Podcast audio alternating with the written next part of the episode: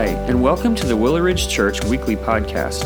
This is where you can find audio for our current and past sermons. We hope that you enjoy this week's installment, and be sure to check back next week to hear the latest message. Thanks for listening.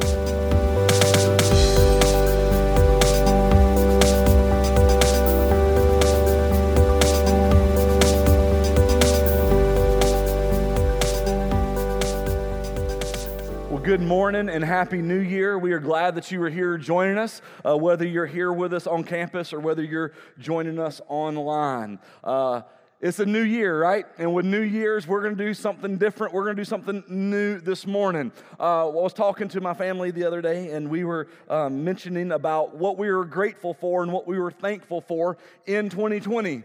And I know 2020 has been a difficult year, but I'm fully convinced that God is still working in the midst of all the things that are difficult. And so we talked about things that we had done differently, things that had changed, new traditions that we had started. And so, what I would like to do this morning, kind of in that mindset, is start off today by starting a, a new tradition here at Willow Ridge Church. And what I would like for us to do is, is to take this first Sunday of the year and to adopt this and to embrace in the years as long as, long as God gives me the privilege and the opportunity to be the senior pastor here and to establish established this Sunday as our Global Missions Sunday, where we talk about all of the things that God has done, all of the things that God is doing, and what we hope to be a part of in the future of what God's going to do, not only here in our church, but all over the world.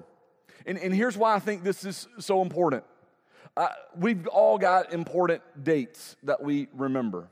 For me, a date that has been etched into my brain is March 15th.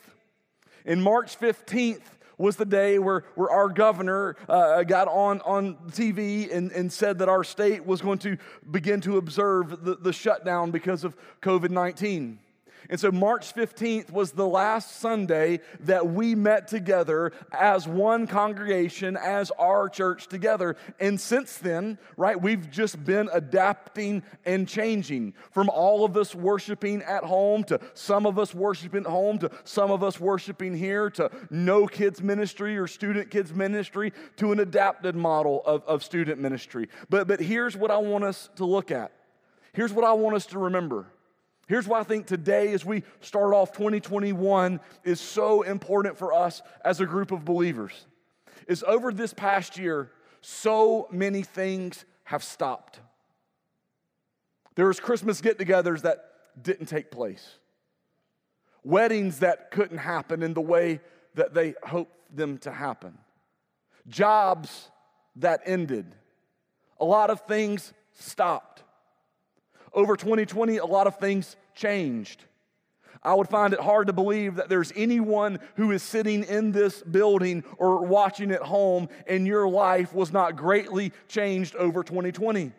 From how you go to work, to how you interact with your family, to the recreation that you do, to the mask or face coverings that we wear. So many things changed. Things stopped, things changed. Things stopped, things changed. But here's what I want us to be reminded of not one time in 2020 did God stop. Not one time in 2020 did God change. In spite of all that stopped, all that changed, God continued being who God is and continued doing what God does. And so to me, this Sunday is a reminder of that for us, of what God has been doing in the past, of what God is doing right now. And while we do not know what God is going to do, we can cling to some promises that we see from Scripture of what God is going to do.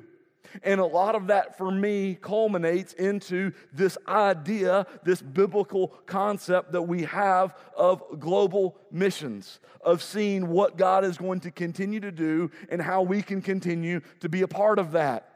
Businesses shut down, churches shut down, airlines shut down, missions organizations shut down. God did not. And so today we want to celebrate that. And so I want to do that by talking a little bit about our history as a church in missions, talk about who we currently are in missions, and to share with, with you some new and exciting things of what we're going to be about as we move forward, as we continue on to do what, what God has called us to do. Willow Ridge is a church that is rooted in missions. We're going to talk a lot about this over the course of this uh, message this morning. I want to highlight, though, two areas where a foundation was established of our church in missions. About 10 to 12 years ago, this church took a step that many churches do not take, as they didn't just partner with an organization, but they started a work that God called them to in Haiti, as Alex's House Orphanage was started. The level of commitment that Willow Ridge Church put in the establishment of this was rooted not only in the financials and the people that they would send on short term mission trips, but as they released and cared for and provided for their senior pastor, Bill Howard, to go and to start Alex's house. And what began as an orphanage has now grown into an organization that sees the gospel and community development happen all over Haiti, based and rooted in Disciples Village. This church also, of a history of missions, is found in our Hispanic congregation. If you're visiting here and maybe you don't know that we have an Hispanic congregation, but just as we all are a part of Willow Ridge Church, so too are our Hispanics who are a part of our Hispanic congregation led by Pastor Juan Hernandez. They gather in here every Sunday just like we do. They worship just like we do. They hear a message just like we do, but they hear all of theirs in Spanish. This congregation has been a part of our church for well over 15 years as God has continued to bless, as the wisdom of the leadership of this church at the time saw that not only are we called to go to the nations, but God was doing a miraculous thing as God brought the nations to our very doorstep. And we've seen great works of God happen through this congregation. I don't know if you realize this, but on any given Sunday, you can walk into our Hispanic uh, worship service, and what you will see before you is a representation of sometimes over nine different countries coming together to worship all under one language. So we can celebrate that.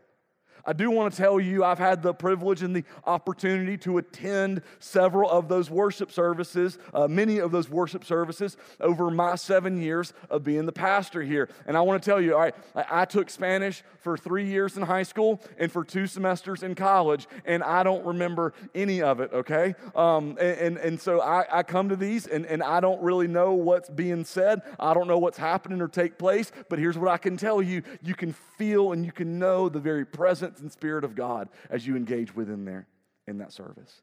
So if you've never been a part of that service, I want to encourage you one Sunday, maybe that's, that's even, you don't come to this service, but you come to that service and you're able to see and hear and respond to what God is doing. So, stepping into this role as the senior pastor of this church who has a background and passions for missions, it wasn't a difficult spot for me to step into because this is a church that has embraced that. But about four years ago, about three years into my journey of being the senior pastor here, we began to have the feeling, that the calling from God of, of what's next. We, we've got what's happening in, in Haiti. We've got what's happening with, within our Hispanic uh, worship service and in that congregation. But God, what do you have next for us? And so we were able to put together a, a leadership team known as the Global Missions Team. And within this team, we've been for the last four years, but very heavily early on for the first two years, coming together to pray and just simply ask God, what's next? We, we didn't have uh, somewhere where we knew we were going. We didn't have somebody that we knew we were partnering with. Be honest with you, outside of a couple of us who, who not myself not included in this, right? We had one guy, Matt Evans, who had served on the international mission field, and Tim Rice, who had served on the international mission field. But the rest of us had, had been on mission trips and had taken classes on missions, but had never been in that depth. And we took about the first year, and we didn't talk about places. We just prayed and, and looked at Scripture and asked God, God, not what do you have for other churches, but God, very specifically, what do you have for us? What are you calling us to? And it was a wonderful, long process that we went through. And what we felt like God was bringing out of this for us at first was not a people, not, a, not even a place. But what God was calling us to was a strategy. And it was very important because this strategy would help us decide where we go and what we do and who we partner with. There are missionaries all over this world who are doing great and godly works. There are missionaries that, that are doing wonderful things, and there's no way in the world that we can partner with all of them. So, what this strategy does, it, it helps us figure out how to partner with, with some of them, with where God is calling us. And so, we developed what we call the, the peace strategy. And, and, what I love about the peace strategy is each letter of, of peace is going to stand for something, but it's the continual reminder ultimately of what we're here for. We're not a good works organization. We're not here just to make sure you got a new roof on your house, pat you on the back, and say, see you later. We're here for a reason of the gospel.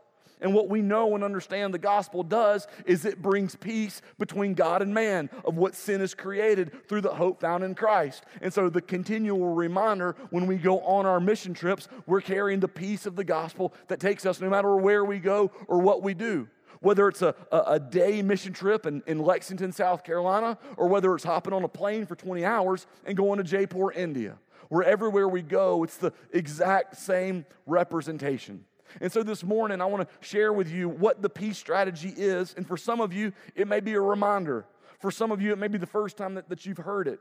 But then also what God is doing in each and every one of those, what God has done, and what we are looking forward to. The first part of the, of the peace strategy is, is the letter P. And what we want to do within there is plant great commission churches. And here's what's really important we don't want to just plant churches. We want to plant great commission churches. And that's very important for us that we, that we understand that. We're not just here to, to plant churches who can attract a crowd. We're not just here to, to plant churches who can, who can do a worship service really well. That we're here to plant churches that understand what the Great Commission is and that they want to work forward in continuing on in that strategy of what God has given us. And so let's remind ourselves of the Great Commission, Matthew 28. And Jesus came and said to them, All authority in heaven and on earth has been given to me. Go therefore and make disciples of all nations, baptizing them in the name of the Father and of the Son and of the Holy Spirit, teaching them to observe all that I have commanded you. And behold, I'm with you always to the ends of the age. And so Jesus gives this to his followers, and it's to go and make disciples. It's the very early calling of the early church. You see, the church didn't exist here in Matthew, the church was going to be formed in Acts. And so Jesus has this group of ragtag followers who get it wrong more than they get it right. And Jesus tells them, but here's what you're to do you're to go and you're going to make something. You're going to make disciples and you're going to baptize them and you're going to teach them. And so that's what we do here. That's our goal every single week not to make you a greater fan of, of, of, this church or a greater fan of a, of a worship leader or, or not a greater fan of, of a pastor, but to make you a greater disciple to be used for the kingdom of God. And that's the hope. And that's what the Great Commission is all about. And so that's who we want to partner with. Now, now, church planting, there are some people that kind of hear this and say, we need to start new churches, but, but hold on, aren't there already enough churches? I mean, like, it, it's not hard. You can leave here, take a deep breath in, and be at another church before you have to let it out, right? Like, this is the world that we live in. But that's what God has called us to do. And the truth of the matter is, if you are in a church today, you are in a church plant. Somebody planted every church that has ever existed, going all the way back to Jerusalem when Jesus mobilized the disciples to plant churches. Our church, for instance, was planted in 1979, Agape Baptist Church. We were actually out on Platt Springs uh, Road at the time. And the church was planted in 1979, Agape Baptist. And later on, it, it moved to this location and, and was renamed Willow Ridge Church. And it's where we find ourselves. And while that story, I think, is remarkable, the story of what took place in 1979 and the story of what took place to bring us here, I think the story that's even more remarkable that needs to be celebrated is the church that planted us was not another church from another state. The church that planted us was not another church from Charleston or from Greenville. But the church that planted Agape Baptist Church, who would become Willow Ridge Church, was Red Bank Baptist Church. Now, I want to ask you a quick show of hands for those of you in the auditorium. How many of you drove past Red Bank Baptist Church this morning on your way here? It's a church that got it, that understood it. They said it's not just about building our name and building our kingdom. It's about helping other churches reach those who we could never reach. And so that's what they did. You see, what happened in that commitment of that church in 1979 was others who would never sit in these seats thought that your salvation and growth was important enough to invest in a work, even if that meant a work in their own town, even if that meant that people from their church would leave and go to that church, because that's what they were called to do. And so for us, it's our call to not sit back and just enjoy what has been done but it's our call to continue the work that's been established in our very DNA. And so, looking back at what we've been able to do, and I'll be honest with you, I don't know all of the church plants that Willow Ridge Church has partnered with over the years, but I do know several over the last several years that we've had the opportunity to come alongside in our very own community, Mill City Church in West Columbia, and Yahweh Sons and Daughters. Now, I don't take the credit that we planted them because we didn't. There were pastors who were called to those works and they came there. But then what we had the opportunity to do to come alongside with them is support them and encourage them specifically financially so that they could have the resource they needed to, to renovate a space like Mill City did. Or they could have the resources given to them to be able to have a, a sound system to have worship like Yahweh sons and daughters did. And so we were able to come alongside and, and do that. Several years ago, we were able to come alongside Jamie Rogers as he and his family moved from all places, Camden, South Carolina, to Long Island, New York, right? You want to talk about a culture shock? and what God was able to do in their lives through Crossroads Long Island that while Jamie as we helped him is no longer serving there that that church is healthy under Pastor Elliott as he continues to lead there. And so we're able to celebrate what God has done, but we're also looking forward to what God is doing. Just this past year, we found out that there was a church in Atlanta that, that we're not in a long term partnership with, but their church, because of where they're positioned in downtown, uh, did I say downtown Atlanta? I'm sorry. They're in downtown Atlanta and they needed some financial resources because so many of their people were out of work and we were able to provide for them financially so they could meet the needs of their people who couldn't pay their power bill. So God helps us as we seek to do that. And now, what God has for us in the future is an opportunity to partner with Pastor Dustin Stotman, who's going to be planting in August of 2021 Hope Valley Church in West Jordan, Utah. And we have the opportunity to come alongside him, his wife, and their children as they seek to, to, re- to reach a city in, in West Jordan, Utah that is almost completely void of the gospel. West Jordan is one of the suburbs of Salt Lake City. And to give you an understanding of the depth of lostness, I know oftentimes we think of cities within the United States and we think, well, obviously they know the gospel or they've got churches, they've got a lot of believers, right? But 97% of Salt Lake City does not know the gospel. 97% is lost. Provo, Utah, I shared this a few weeks ago. Provo, Utah, which is just right down the road, which is where BYU University is, Brigham Young University, has a lower percentage of believers than Afghanistan. Right? And it's the opportunity of what God provides us. In the area of West Jordan, Utah, there are 54 Mormon churches and only one evangelical church sharing the true hope of the gospel of Jesus Christ. And so, what Dustin and his wife, what they've committed themselves to under the calling of the Lord, is to come alongside and to plant there in West Jordan, Utah, to raise their family in an area where many of the people, while they are polite to them, know the message that they bring and they do not want them anywhere near themselves or definitely their children. But we've said we'll come alongside and we'll partner with you and we'll help fund and we'll send people so a church can be planted for the glory of God. Because it all is going to begin in the spread of the gospel with planting churches.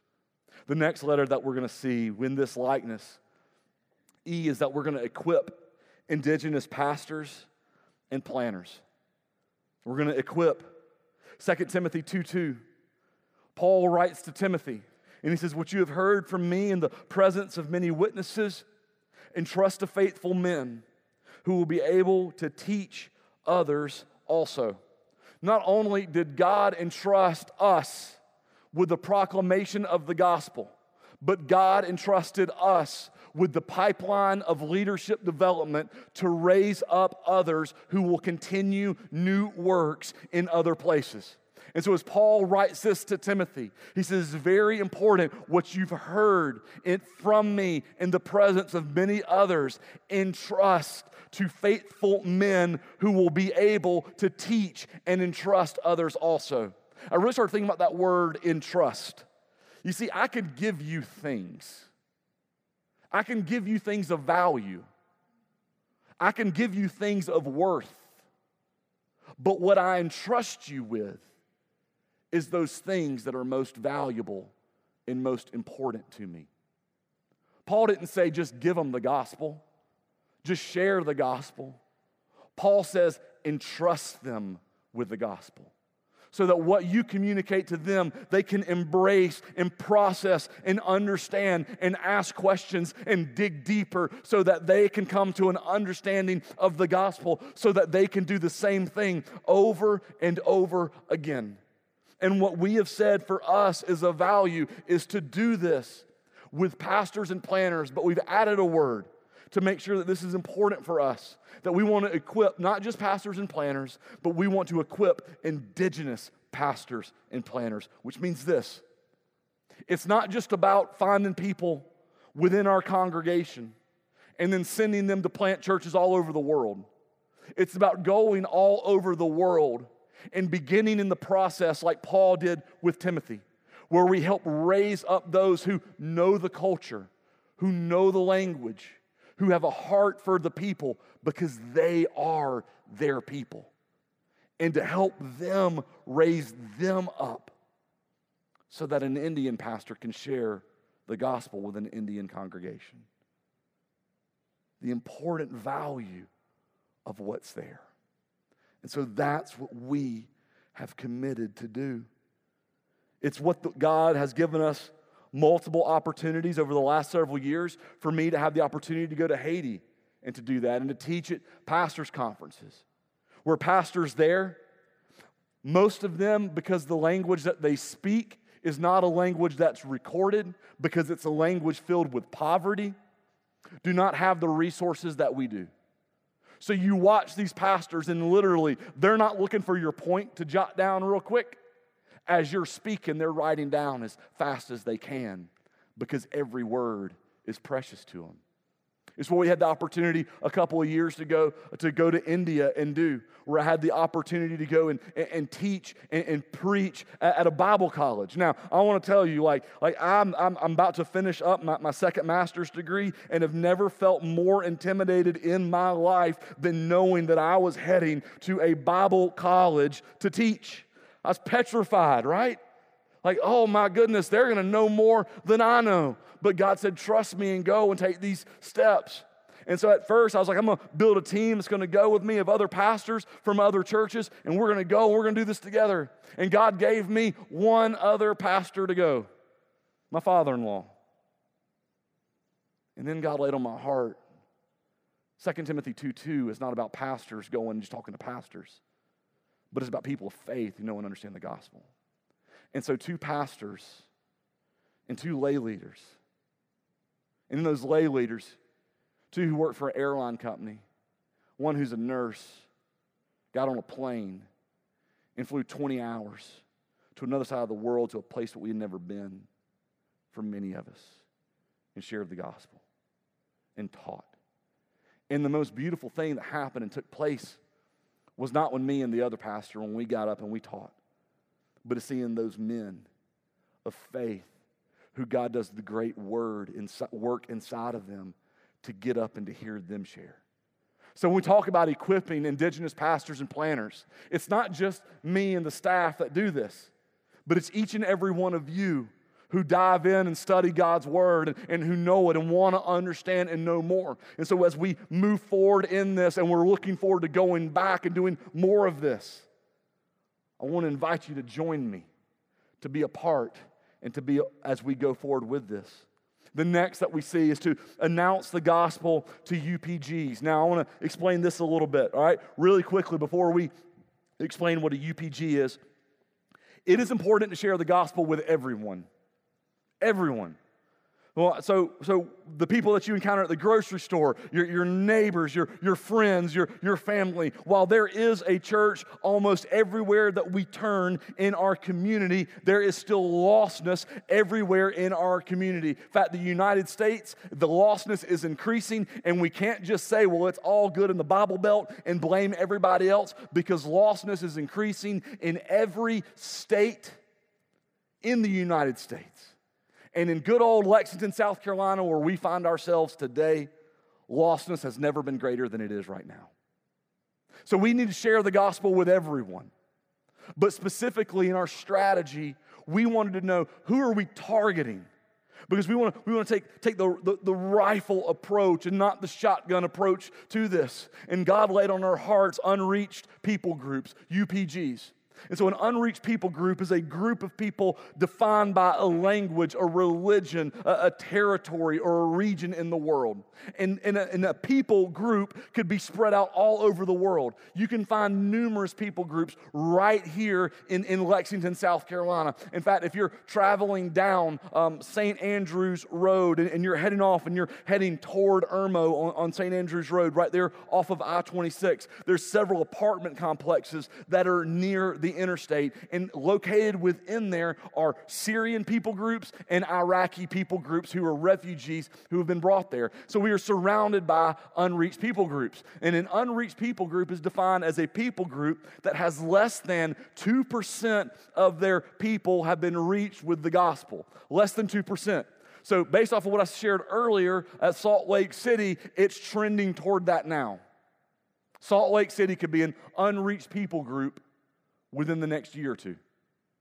So we want to share the gospel with unreached people group. Well, there are 17,439 different, uh, different people groups in the world. Of those people groups, 7,413 of them are considered unreached, which means this 42% of the world's population is a part of an unreached people group. 42%. Which that doesn't mean that 58% is saved. That means that more than 2% of the 58% is saved. Begin to see the staggering numbers. Most of them are found in what is known as the 1040 window, which is the area kind of surrounding the equator, but located primarily in, in Asia near the equator and the Middle East. Some of the most difficult people culturally, some of the most difficult people in their religion, to embrace and to come alongside. And it's where the depth of lostness is found. And so, several years ago, as we are praying through this, trying to identify unreached people groups, there was a moment in time that struck me. And what struck me was I've shared the story with, with many of you before, but my wife and I, we were, we were laying in, in bed one night and we were watching TV and we were watching a show called Stories by Light. It's a documentary. We love to watch documentaries. And it's a documentary about photographers who travel all over the world and who tell the story of, of cultures and people and, and history, but through photographs. And so, this particular one, there was this British guy, he's about six foot seven, and, and this is important, big, tall, white British guy, and, and he was going to India and was going to tell the story of the festival of Holi through photographs. We don't have time to go into what the Festival of Holi is, but the closest thing in our culture that can help explain it to you to get some familiarity with it is if you've ever done one of those color runs, right, or seen those where they take the powder and they throw it up in the air. And so you've got like yellow and, and purple and blue and green powders, and people are running through it and their, their clothes change colors, right? That is based in, that, that, that came from the Festival of Holi, where they celebrate this Hindu god through doing that in this, this this big, almost like Indian Mardi Gras type party that happens and, and takes place. And so this, this, this, this, this photographer is, is there. And now I was taller than most of people in India at six foot, right? And he's walking through at six seven. He stands out a little bit. And he's walking through their temples and he's snapping pictures. This big, long camera lens. And every time he snaps, you can see the picture that pops up on TV. And he's taking pictures of men, and they're, they got their arms around each other, and they're singing and they're, they're dancing. He's taking pictures of beautiful, ornate temples. He's taking pictures of statues that are idols to be worshiped. And then he starts to take pictures of more of the crowd. And what got me was as he's snapping the pictures, he focuses in on this little girl. She might have been somewhere between four and six years old. And he, she's like here, and he's up here, and he's snapping pictures. And as he's taking pictures of her, he's working his way down to his knees. And he gets down, and he's almost face to face with her. And she reaches up, and she's got a handful of yellow powder, and she just hits him on his cheeks. And at first I smiled just like I did then. How cute that was in that moment. And then it struck me. And then it hit me the importance of the gospel. Because unless someone goes and shares, unless someone goes and tells that little girl, her eternity is going to be found in hell. And so we have to go. Mark 16, 15 through 16 says, And he, being Jesus, said to them, Go into all the world and proclaim the gospel to the whole creation. Whoever believes and is baptized will be saved.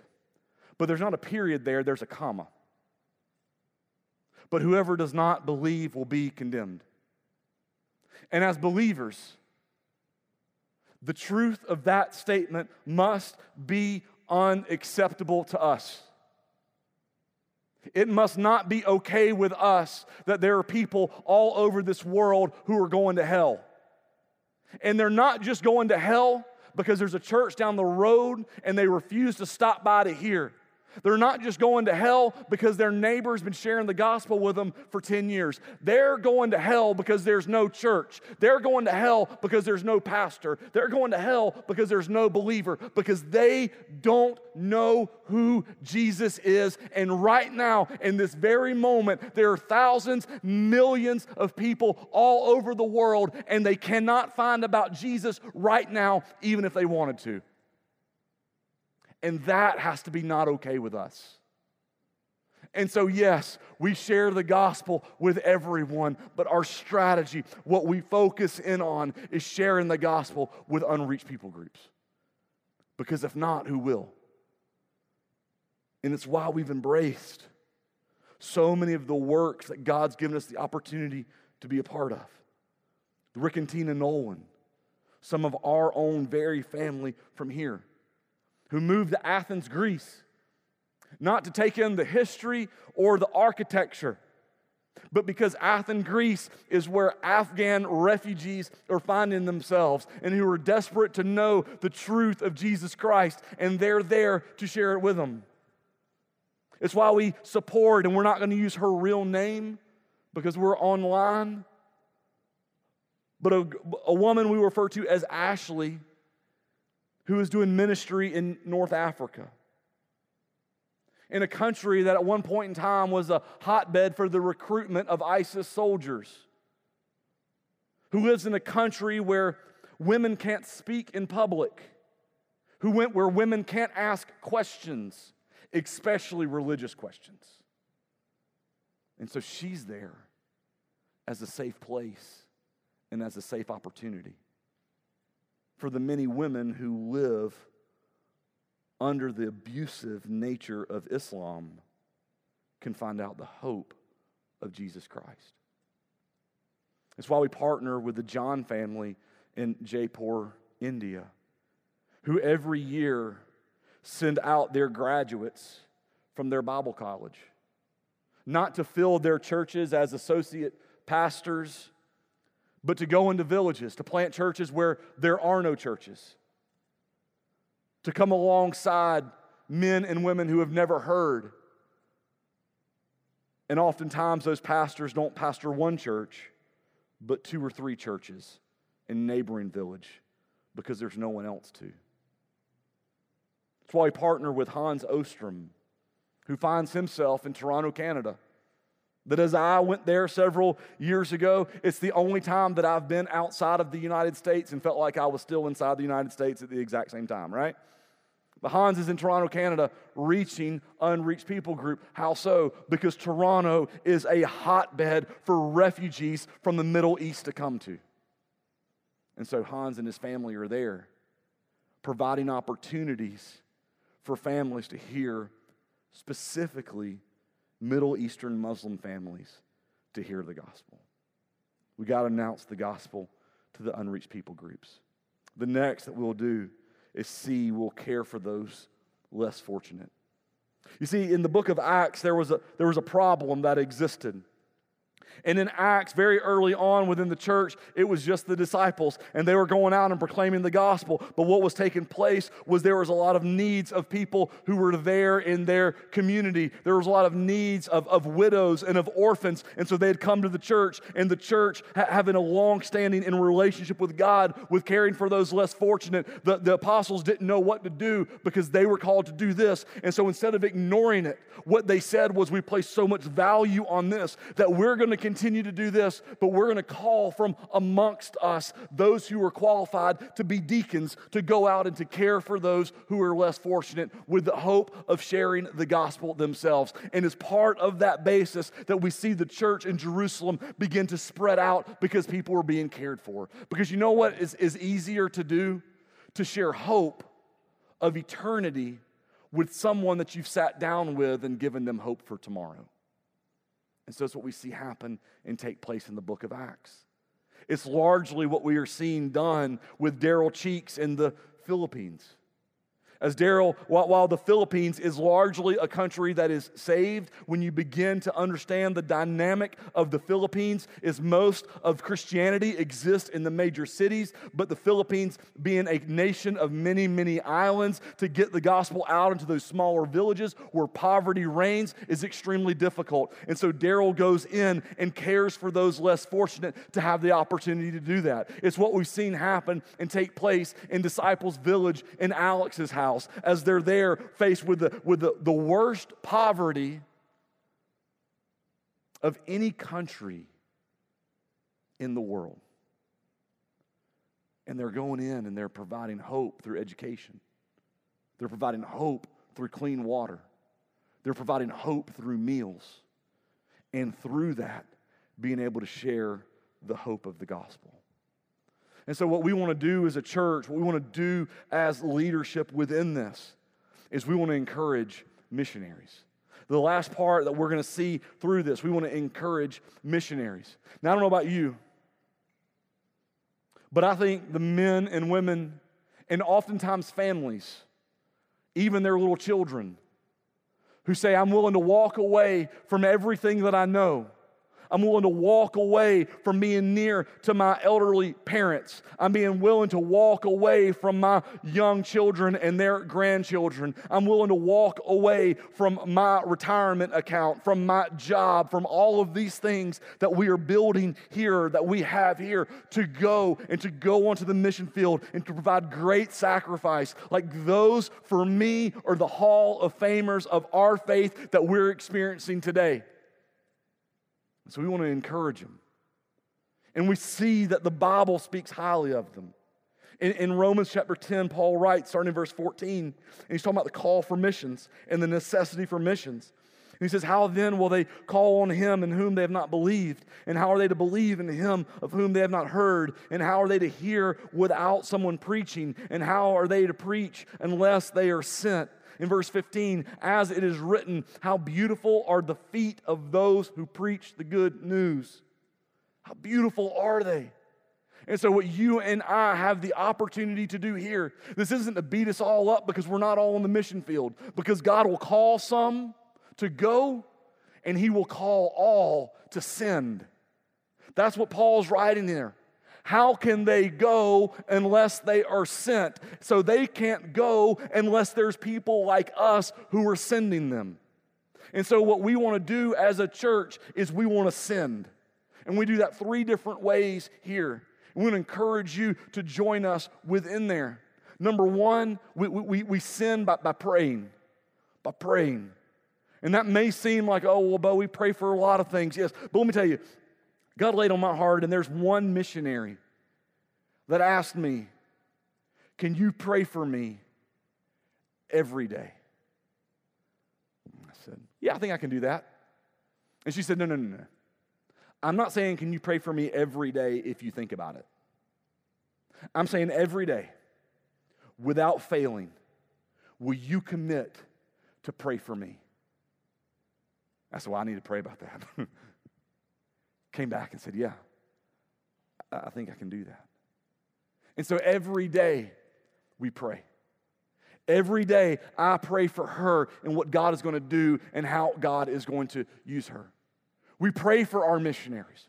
We pray when we think about them, when God lays on our heart, but we build the regimen and the routine into our daily life. So they're written in our journaling Bible. They're a part of a sticky note that's a reminder on our computer. Their faces are put on a magnet onto our refrigerator. Why? So that when people walk in, they can look at our refrigerator and go, Oh, you support missionaries? No. So that when we see them, we go, I need to pray for them, and I need to pray for them, and I need to pray for them. And so we commit to pray. But we also commit to financially partner, right? It takes money to do ministry. And so we commit to financially partner. And we do that here for our church. We provide for our missionaries out on the field. This past year, God was very gracious to our church through your generosity in giving. And we'll talk more about that later. But it's our responsibility not to just sit back on that, but to continue to bless and go forward with it. And so we fulfilled all of our financial obligations of what we said we were going to do for our missionaries. But then there's other opportunities that came available. And because we couldn't go anywhere this year, what we did was you got this opportunity, then we'll send you this check. You got this opportunity, we'll send you this check. You got this opportunity, we'll send you this check. And I want to be able to share with you as you give your tithes and offerings to us that we were able to go this year above and beyond what we committed to to fulfill the needs that were there with people we've got long term partnerships with, but even places where we didn't.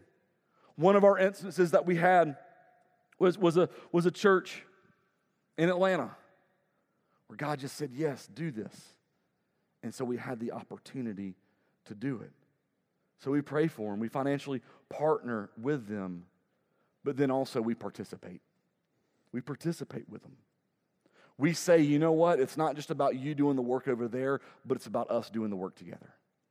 And what I'm excited about, what I'm praying about in 2021, is that at some point in time, these shoes will be able to step foot onto a plane that will land with one of our partners in another country we're able to go and go come alongside them and partner with them and work with them for the glory of God. It's why we send. It's why we do student ministry mission trips. Not so that they got somewhere fun to go and you've got more money to give, but it's ingraining in them the importance of missions. So, the question I have for us, the question that we have to wrestle with is the where. And Jesus gives us that answer. Acts 1 8, but you receive power when the Holy Spirit has come upon you, and you'll be my witnesses in Jerusalem and all of Judea and Samaria and to the ends of the earth. So, Jesus in Acts 1 8, they got the Great Commission. Jesus is about to ascend and go to heaven. And they said, Jesus, what do we do now? Where do we go? You've given us this, but, but what's next? And Jesus says, just wait. Because the work that's going to be done is a spiritual work. It's not going to be done in your power and in your power alone, but just wait. And when you go, I'm going to give you four places to go. The first place that Jesus tells them to go is to Jerusalem, the place where they called home. Jesus says, You're going to begin there. And so for us, we begin at home. So, what are we doing as a church here in South Carolina? I wanted to say earlier, I started to label this as Lexington County, but it was the great reminder of what God does as we don't just have people here from Lexington County. What I know is that we've got people here at least from Orangeburg, Richland, and Lexington counties as a part of this. I know that we have people who are listening right now in Aiken County who are joining us online. So I know that God's got people all over our state. And so for us, our Jerusalem is South Carolina. And what God's been able to do through our church is to partner partner with organizations like the South Carolina Baptist Convention that is mobilizing, and our giving there is mobilizing men and women and opportunities all over our state. We have the opportunity in our partnerships with White Knoll Elementary that while we can't do our fall festival and the things that we normally do, we've been able to come alongside and support them and to give them things that they need and a hope to be able to share the gospel. We're able to partner still every single week with Project 153 as each Wednesday they fill our kitchen with people who were cooking to take food to those who were homeless, which, by the way, right now, Project 153, the city of Columbia won't let them use Finley Park. So, what they do is they pre box the meals here and they ride around downtown Columbia looking for homeless men, women, and families to give them out. So, we're able to partner.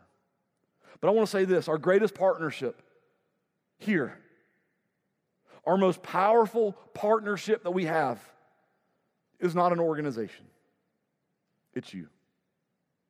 It's you. Because we are all mobilized every single day where God places us. So, the factories that we work at, the firms that we work at, the schools that we go to, every place where we find ourselves, that's the mission field. Jesus says, don't only take it to Jerusalem, but take it to Judea. Now, for us, I'm going to find Judea as the United States, a region a little outside, but including where we find ourselves. For us, we have several partnerships that we've been able to establish here within our country to see the gospel spread. Several years ago, we started a partnership with a Christian orphanage called the Black Mountain Children's Home in Asheville, North Carolina, and have been able to take our middle schoolers there and our high schoolers this past year, and God has really blessed that. I, want I do want to share this with you, though. If you've never been, I want to encourage you maybe one day when you're driving up to go apple picking, right? Take a little detour, Google it, it'll come up on your phone, right? And find where Black Mountains Children's home is and just ride through there. And here's what you'll see it is absolutely beautiful. I found out why it's called Black Mountain this past year because there's a shadow that falls on that side of the mountains all the time. It is the most amazing thing. Even when the sun is fully out, no clouds, you see this shadow alongside the mountain. It's why it's called Black Mountain. So if you stand there at the children's home and you look out, you see the mountains, and it is absolutely it is a beautiful place to spend a week with a group of middle schoolers absolutely beautiful. But if you're standing there and, and, and, you're staring straight from the children's home, that's what you see. But if you turn to the right, it's not so pretty. And if you turn to the right, you don't see the mountains, you see a women's prison. And here's the sad part about where this is located that a lot of the kids are there because mama's over there and daddy's nowhere to be found. And so, through Black Mountain Children's Home, it's not just a place to care for them and to get them educated, but it's an opportunity to share the gospel with them. We partner with the North American Mission Board that plants churches, the largest church planting organization, and plants churches all over North America. We partner with Dustin Stockman and Hope Valley Church in West Jordan, Utah, where we this year will be able to provide them not only funds but people, hopefully, through a trip as we go. Jesus not only calls us to, to Judea, but he calls us to Samaria. So we're classifying that for us as North America and the Caribbean. It's where we continue to see the work that Bill Howard has started through Alex's house and continuing on through Disciples Village as they see that work and that ministry spread, as they see men and women living in the midst of poverty, finding daily hope that is connected to their eternal hope. It's where we see men like Hans Ostrom leading in Upward Canada in Toronto to see Muslim families come to know Jesus and connecting them with a local body of believers. But then Jesus doesn't just stop there. He doesn't just say Jerusalem, Judea, and Samaria, but then Jesus throws out the hard target, the difficult places. Jesus says to the ends of the earth. Now, I want you to imagine this. I want you to imagine that you're standing there with Jesus. And Jesus says, I want you to go to places that you've never seen, that you've never heard of. You don't even know that there's people there. Right? Think about this. Like they didn't just go to the library and get a map and find out where this is. They couldn't jump on their phone and Google search, right? Jesus says there's you don't even know what's on the other side of that water, but that's where I'm sending you. And that's where you're going. And that's where he calls us to go. And that's why he says the ends of the earth because we're to go to people and places that we've never heard of, that we've never seen, that we don't understand. But we have the hope of the gospel.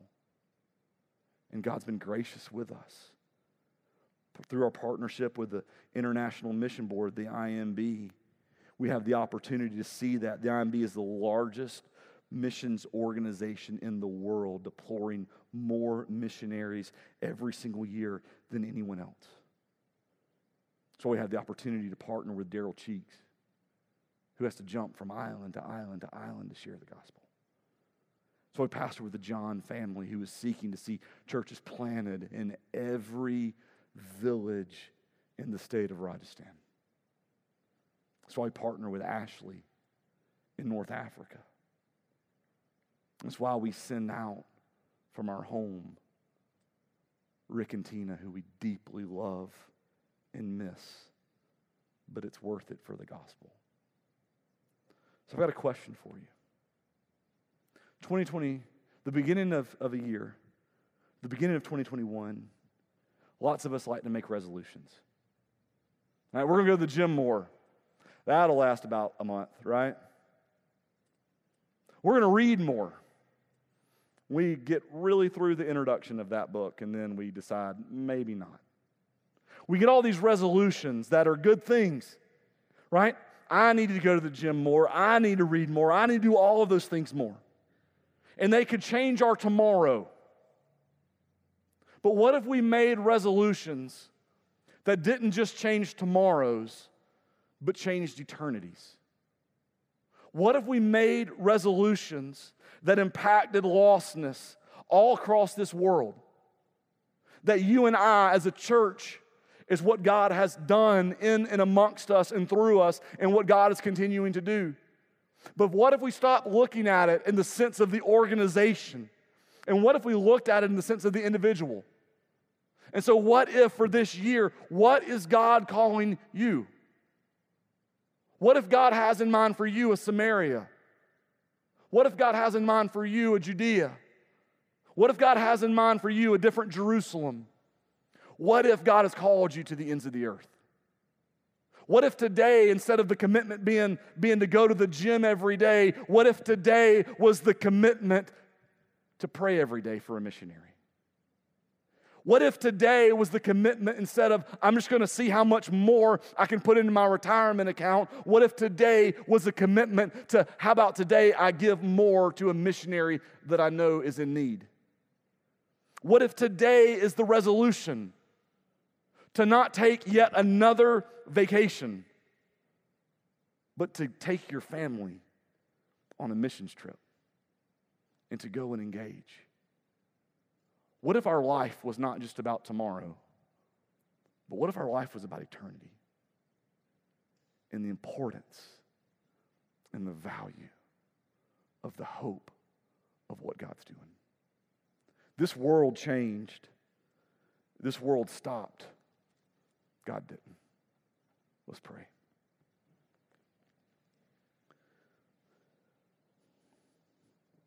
Lord, thank you for the graciousness of our congregation, Lord, as I've gone along this morning, the importance of what we're talking about. Or the work that you're doing, the work that you haven't stopped, and the wonderful opportunity and privilege that you give us to be a part of it. So, Lord, I thank you. Lord, I thank you that right now there's individuals that are wrestling within their soul and their spirit about adopting a missionary to pray for. Lord, I thank you that right now there's, there's men and women who are beginning to understand that, that maybe, maybe there, there's a family they know that are missionaries and they can support them monthly. Or they can write a one time check and help fund some, some work that they're doing. Lord, let them hear in their hearts that it's not about giving more to hear, but it's about giving more to the work that's being done.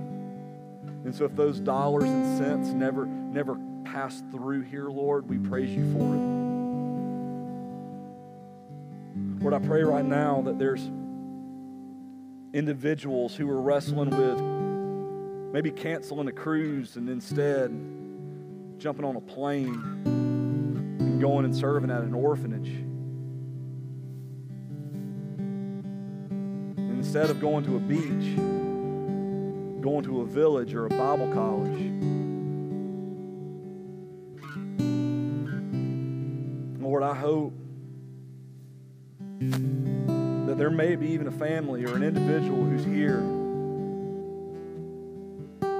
who says it's not just about doing something different for tomorrow, but it's about doing something different for the rest of my life. And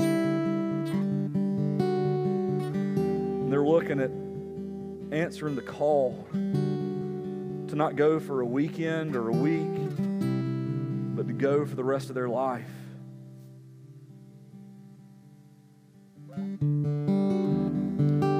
That little girl can hear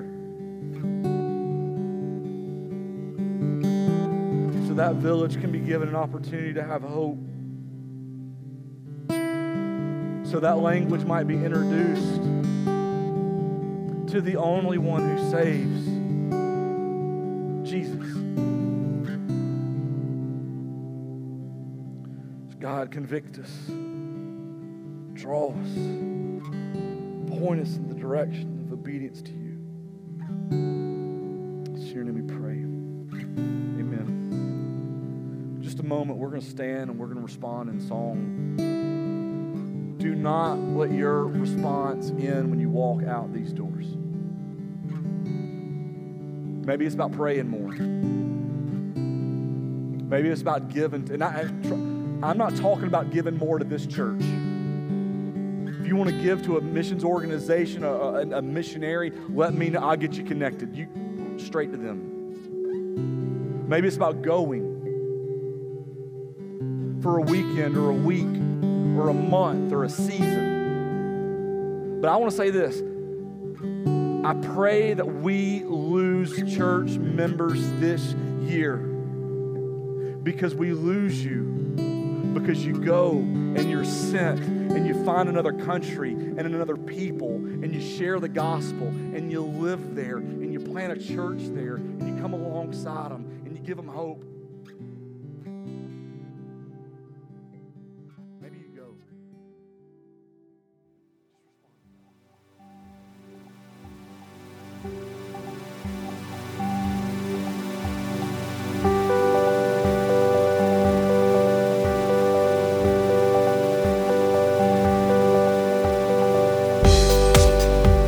Thanks again for listening to the Willow Ridge Church Weekly Podcast. We hope that you enjoyed listening to this week's message. If you'd like to learn more about who we are or explore additional resources, visit us online at www.willowridgechurch.com or by searching for Willow Ridge Church on Facebook and Instagram.